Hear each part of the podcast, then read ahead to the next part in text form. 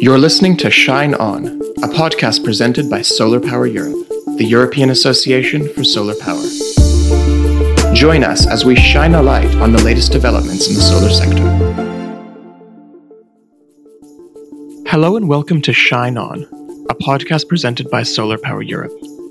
I'm your host, Lucas Clark Memler, and in the second season of our Solar Success in Africa series, we'll hear more about innovative solar projects bringing clean and reliable energy to communities across sub-Saharan Africa. This podcast series is supported by Get Invest, a European program that mobilizes investment in decentralized renewable energy projects, supported by the European Union, Germany, Sweden, the Netherlands, and Austria.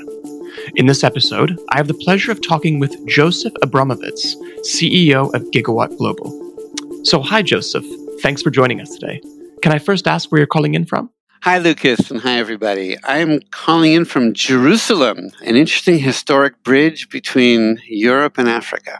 Absolutely. And is the sun shining in Jerusalem today? Oh, it sure is. It sure is. And yesterday I was down in our southern deserts, and boy, that makes me happy. We have a lot of solar fields there, and just this is, I used to say this is the future. This is the present. We got that region in the south from the Red Sea to the Dead Sea to be 100% daytime solar, the first region in the world. Wow. Yeah, that's a really impressive achievement that I think we should aim to replicate around the world. So why don't we get started and jump into this, Joseph? Let's have you introduce yourself a little bit to our listeners, and you can discuss the background and the mission of Gigawatt Global. Great. Basically, I'm a troublemaker, and by accident fell into the solar business by moving to those southern deserts and being hit with this vision of maybe 100% is possible. And that's back 15 years ago when everyone said there's no precedent for going to 100%. And both on a technical level, on a financial model, it's impossible. And I was very fortunate to put together the team and to fight the uphill political and regulatory battles to be able to enable that. And so when I was building my first solar field, this is exactly a decade ago, we interconnected a modest 4.9 megawatt solar field in Kibbutz, an agricultural community. People started coming from all over the world. 58 countries, most of them developing countries, came and said, hey, can you help us out? So we realized there was demand well beyond our region. And since most of them came from Africa, we had understood that now that we knew how to develop and finance solar fields, perhaps there's something that we can contribute to the development of Africa. And so we created a sister company called Gigawatt Global, and we set out idealistically into sub-Saharan Africa, and with a quadruple bottom line goal, meaning it has to be, good enough for investors, an environmental bottom line, kill diesel, a development bottom line, help economies grow and create jobs, and certainly climate and humanitarian bottom lines. Maybe that was 5, but we really went in thinking because it's so needed and we know how to finance and develop that this would scale very quickly.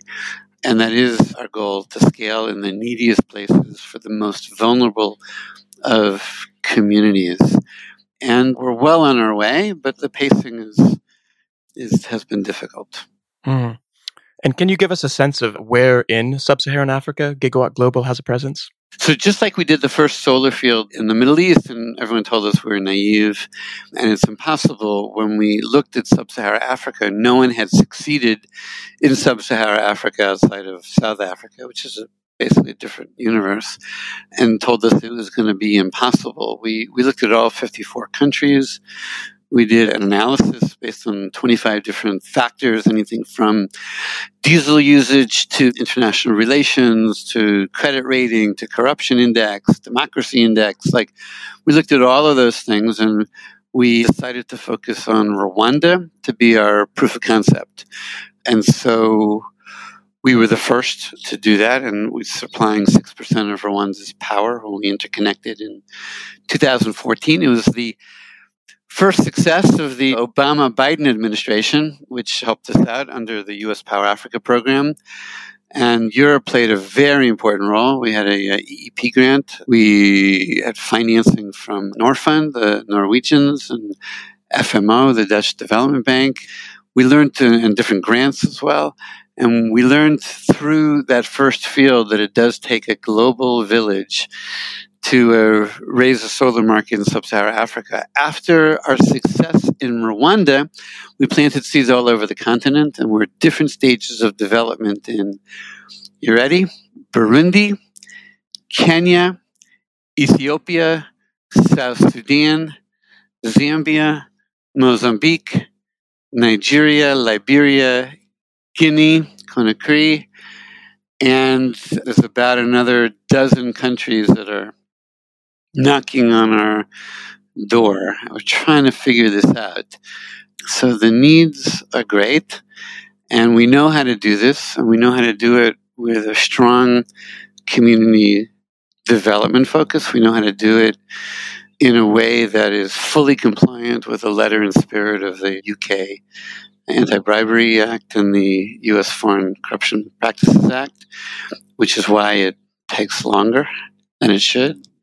And again, we try to really focus either on countries where nobody else will go, or we'll go to other countries where there are other developers, you know, Ethiopia, Kenya, for example. But we'll go and do it in ways that are completely different and that others would not undertake those kinds of projects with significant impact. So the global in your name is no joke.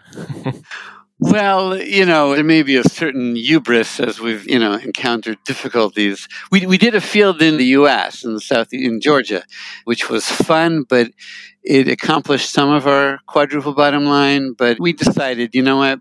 We're not really needed in the U.S., and it really was fun to be the first in Georgia to do utility-scale solar at the avoidance cost. That was the first one in the whole Southeast U.S., but we didn't make that much money, and they don't really need us.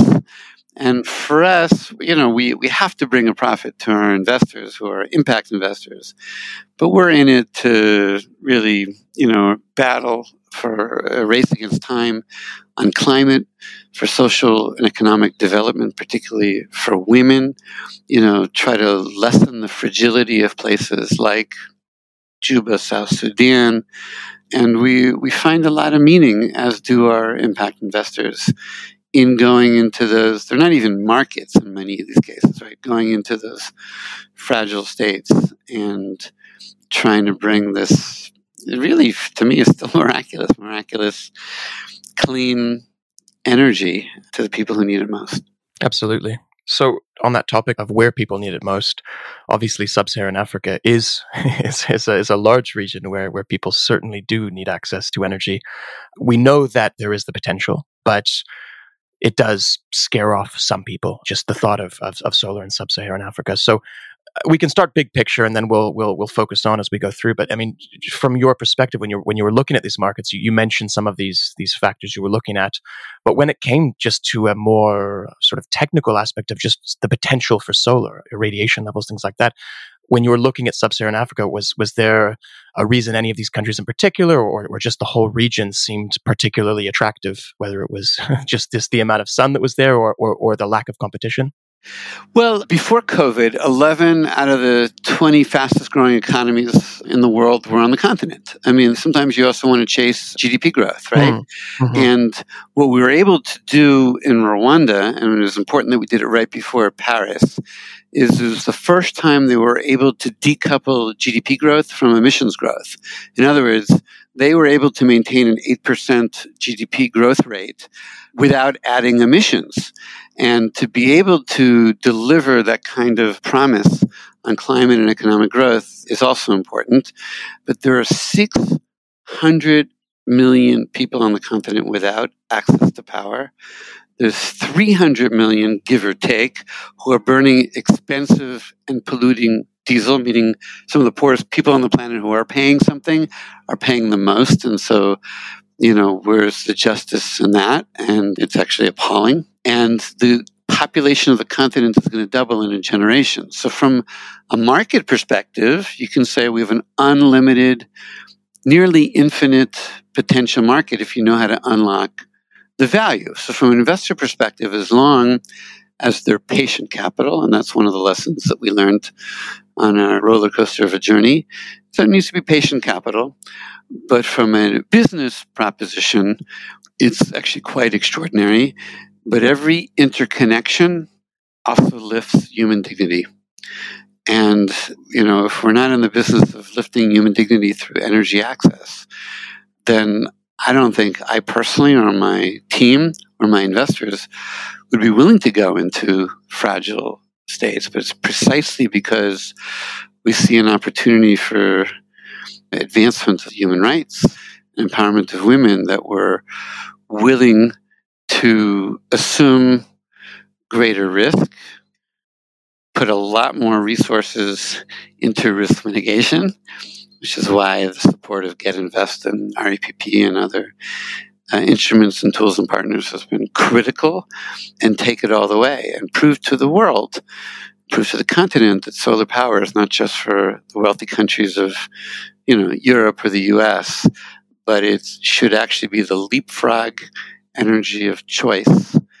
And we need to accelerate in a way that humanity has never accelerated energy access before. That's certainly the goal of Solar Power Europe, as well as many of our partners and people who've come on this podcast. So it's great to hear that you share that vision. I knew I loved you guys. So, you know. Wonderful. Well, I'd like to get a little bit more granular, Joseph, and let's talk about a solar project of yours in Burundi, the 7.5 megawatt project. And you just mentioned previously about it taking a global village to bring utility scale energy, or to bring solar where it's needed most. So with that in mind, could you talk us through the development of this project, challenges you faced and overcame? And, you know, we can end it, you know, talking about the impact, the concrete impact that the project will have on the people of the region. Yeah, Burundi is next door to Rwanda, so there were some Burundian officials who were there for the launch of our solar field. And they were like, wow, if Rwanda has one, why can't we have one? But look, there's a very big difference, to the dismay of the Burundians, between the way the international community views Rwanda post-genocide, right, and the way the international community continues to view Burundi post-Civil War and lots of other things. Even just the rate of electrification, 92% of the people in Burundi don't have access to power, which is extraordinary. It also means that you have an extraordinary opportunity for impact. There were no energy investments in 30 years, right? And there's no history of independent power production in Burundi. So there's no regulatory environment that would give investors confidence. There's been a lot of political upheaval over the years. We were developing exactly when a coup was happening and had to get our people out on the last flight beforehand. I do want to salute a remarkable team led by Michael Fichtenberg and Patrick and others, when just as NGOs weren't feeling safe and were leaving Burundi, let alone investors, we doubled down and we said, look, the people suffer the most in instability, and our goal is to help the people, to bring literally power to the people. And I'd say we have a gutsy team, a professional team. And Patrick is a Burundian national who's also married to an Israeli woman, so he lives in both worlds. And, you know, we would never understand the political culture of a place like Burundi unless you have good local representatives who, we used to say, can protect your good name, because that's all we have, right? And then in some places, our good name and our lives. So the challenges were significant. A utility that is not creditworthy, just like in many other countries that we work in, Liberia, etc. So I have to say we were very proud of our accomplishment in Rwanda. And we're like, wow. And that was on one end of the risk spectrum. But there are no other Rwandas in sub-Saharan Africa. And Burundi is pretty much on the other end. I'm not giving political commentary. I'm just saying from the view of the international community. And part of our goal of doing our next field in Burundi was to say, if you can do it in Burundi, then there isn't a place on the continent that shouldn't have solar energy as its primary energy. Mm-hmm. You know, you can't tell us, oh, it's because of, you know, poverty, bankruptcy of utility, political instability. Like, the world can't use those excuses to kind of bow out of fulfilling the obligations they made in Paris to the developing world. And for the most part, there's a lot of goodwill, there's a lot of talk, and the money is not flowing the way it should to where it's needed most. And so our wanting to do Burundi was to say that the rest of our pipeline, you know, in 10 different countries is real because there's no other place that had the combination of all of those risks and the level of poverty. So we as a company, now we're out doing a Series A because we're ready to replicate and scale, you know? Like, we can do this. We can deliver, you know, decent returns for investors, but all the humanitarian and climate impact that people dream of and claim that they want to do. But it also means that we want to tell, particularly our European finance partners, that you have no more excuses not to scale what we and others can do in these places. You name me a risk, and I'll tell you how to de-risk it, you know? And so there's no excuses. So we're proud that Burundi has been operating for 4 months. It took us 6 years. You can't really make money when it takes 6 years unless you have the kind of consortium, let's call it, of impact investors, blended finance, concessionary finance, grants. We're really pleased to say thank you to anything from the Belgian, you know, development arm, to the Get Invest, to the countries supporting the EEP grants, to the Renewable Energy Performance Platform of the UK, to the development finance of the US government, DFC, formerly OPIC, to all sorts of other players, large and small, who helped us along the way, to the risk insurance, ATI, and others. I mean, it is so complicated. It's a jigsaw puzzle. Imagine putting together 1,000-piece jigsaw puzzle, but the picture keeps moving, you know? And that's what it's like in these places. But you know what? It's done. We're supplying 10% of Burundi's power, third poorest country on the planet. It's time. It's time for the whole world to mobilize and to do this. And it's time for African leaders to make it easier for frontier impact developers like ourselves and impact investors like ourselves to just get the job done. And it's good for them. It'll bring economic growth, empowerment. There's a nexus between energy access and health. Obviously, there's no vaccines, there's no refrigeration. Clean water, right? You can't pump or clean water without energy. The dignity of a job. Like, all these, you know, dignity of a job and access to health and education, these are all covered by the International Declaration of Human Rights, right? We're all signatories to it. The whole world is. So from my perspective, access to affordable green energy in the 21st century should be a fundamental human right. And we have a business model to scale that. And if you can do it in Burundi, you can do it anywhere. Absolutely. Absolutely. So, as I said, we're in at least 10 other markets, different stages of development. And we're looking for international partners to help us de-risk, people who want to do good and they can do well. We just need them to be a little bit more patient than doing a solar field in Germany. Mm. Sure. And you mentioned this in regards to Burundi, and I'd like to move on to address this and with a little bit more detail regarding financing, because as you mentioned, this is a slightly different model in Africa than it would be in Europe. So maybe you can talk a little bit more general, doesn't have to be only about Burundi, but about any of your projects in sub-Saharan Africa regarding some of the financing challenges. And feel free to call out any particular instruments and institutions you're able to depend on for support. Also, this is helpful for others who are listening who have similar projects in Africa and might be looking for that same kind of support. So, indeed. So, you know, this is going to be counterintuitive. There's an overabundance of capital, debt and equity, that are eager to go into bankable projects with 20 to 25-year power purchase agreements. There is almost an infinite amount of money that is willing to do that. The key, however, and this is where the international community has fallen down largely, is that if it takes Nigeria 8 years, I'm not a finish line, 2 to 8 years, right, to develop a project ethically, professionally, with community involvement and with high impact, who's footing that bill? You got to give us the opportunity to stay in the game, or the long-term game, to get these projects up.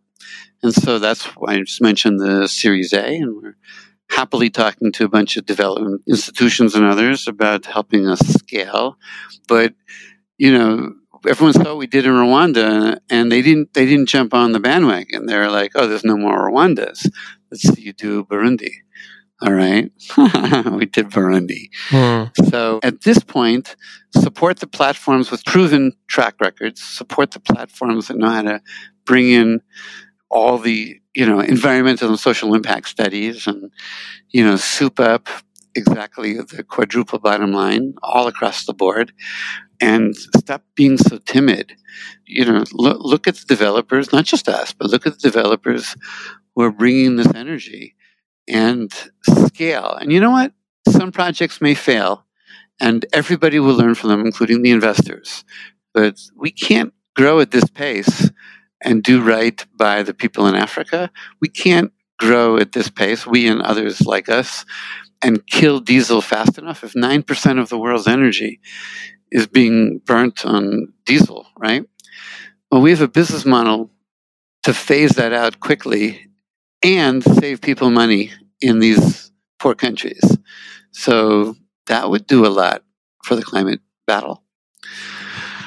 So we and others are ready to go, and the international community has to show some guts. Absolutely. So, Joseph, you mentioned a few different supporters previously. This particular series is supported by the European program Get Invest.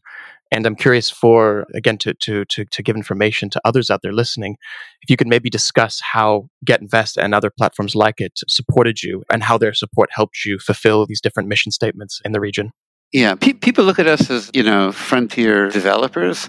Well, we really are in the risk mitigation business, right? And there are many risks. And what investors are looking for is they want to make sure that every assumption is checked by third parties. It's one thing to listen to a developer, even one who's experienced as Gigawatt Global. And so what the Get Invest were able to do with us is the financial modeling and the advisory and audit. And what happens is you're sort of getting what we call in America a good housekeeping seal of approval. It's another level of saying to an investor who's maybe on the edge, who in the past said, oh my God, Africa, to say, oh, maybe Africa, right? Maybe Burundi. So we're very grateful. The Renewable Energy Performance Platform, construction loan, you know, the equities from Inspired Evolution, which is supported by many multilaterals, particularly the Dutch Development Bank, FMO, which knows us well from the Rwanda project, for example. So we were able to get like an in-kind services to help give greater credibility for our donors and for our investors, because blended finance is the way to scale. So we thank them. One of the tools that I failed to mention before, which we haven't actually directly used yet, but we're going to use throughout the continent.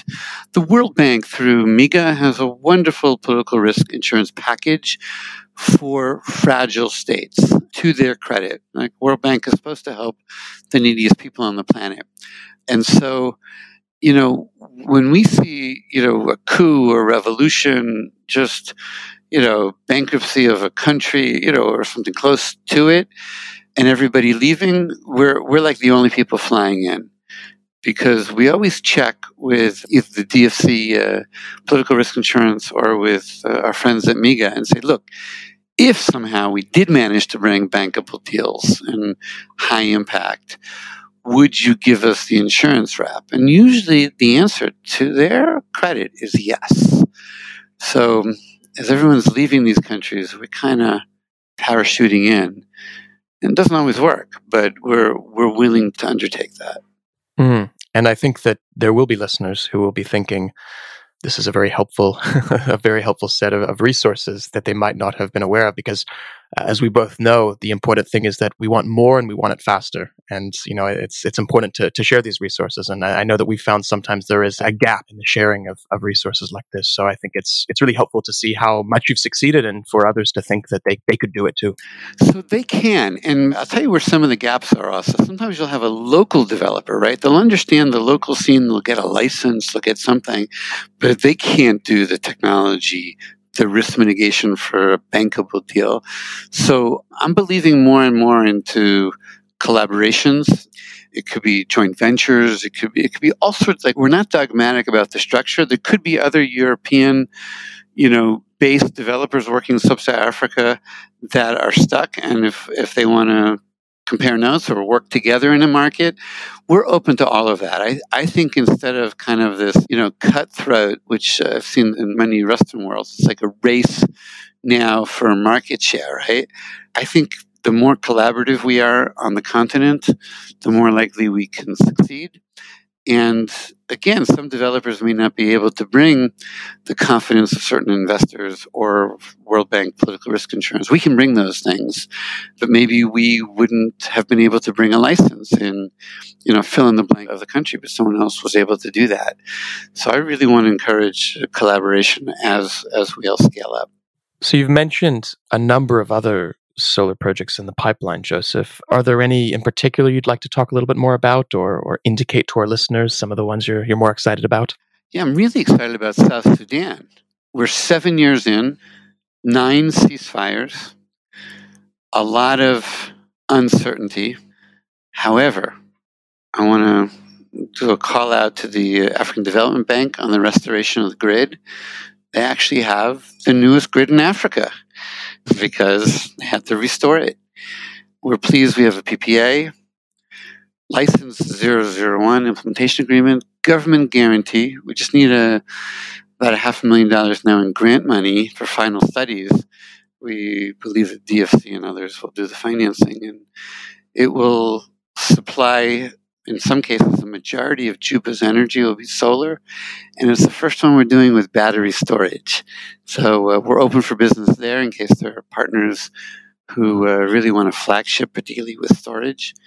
We were very excited about the 10 universities in Ethiopia, but COVID and the war there, it's very sad that those 10 universities, each of them was going to be 10 megawatts, and there were going to be living labs to train tens, if not hundreds of thousands of green engineers. We're really excited about Zambia. We have the first co-located wind-solar hybrid, 71 megawatts. We just signed the implementation agreement during COVID. It's beautiful. We've had a World Bank wind mast there. So as the sun goes up, so it's supplying energy. As the sun sets, it's a perfect curve. The wind goes up. And you almost don't need any storage, maybe just a little bit to kind of mitigate, but it may be the most perfect spot in Africa for co-located wind and solar hybrid. We're in northern Mozambique, early stage, but it's church and tribal land where it's matriarchal land ownership. And for us, the empowerment of women is so important for economic and social development. It's one of the few places on the continent where we're able to find the kind of impact to support the women landowners. So that's really cool. In Nigeria, we're in northern Nigeria, in Bauchi State. Let's just say there aren't a lot of investors willing to go to northern Nigeria for many reasons. And so it's the last area of Nigeria where there are Christians and Muslims living together in peace. We definitely want to reinforce that in the economic development. In Liberia, they have a wonderful hydro plant, but during the dry season, the country is out of power, basically. And we're at an advanced stage there, which is very, very, very exciting. There's a bunch more in the works, and I feel bad if there's countries I didn't name and how excited. Kenya, we're doing last mile generation, which is a concept I think we're pioneering. There are some grids, but without power, so those communities are poor. Kenya is giving very mixed signals, to say the least, to the solar industry. The president is reviewing all PPAs, which is awful. And with the support of the UK government, Infraco, we're about to present, I think, the first local currency PPA on the continent. We think we know how to de-risk that, and that could be a game changer in many of these countries that don't really have much foreign currency, and one of the reasons why they drag their feet on these projects. So we have an innovative, small, feisty crew, and with Burundi interconnection, we'd like to challenge the international community to challenge us back to say, how fast can you deploy? How fast can you scale?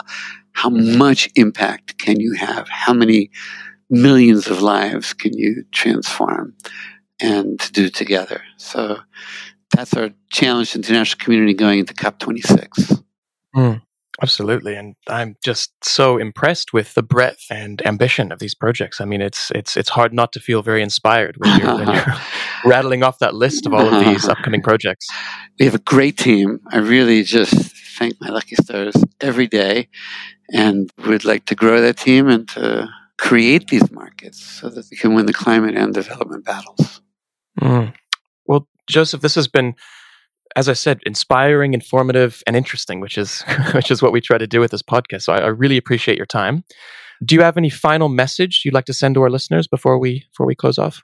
Shine on, baby. Shine on. Shine on solar, indeed. So thanks, Joseph. And I just look forward to following your progress of all these projects and maybe checking in again on a future episode. You got it, Lucas. Thank you so much.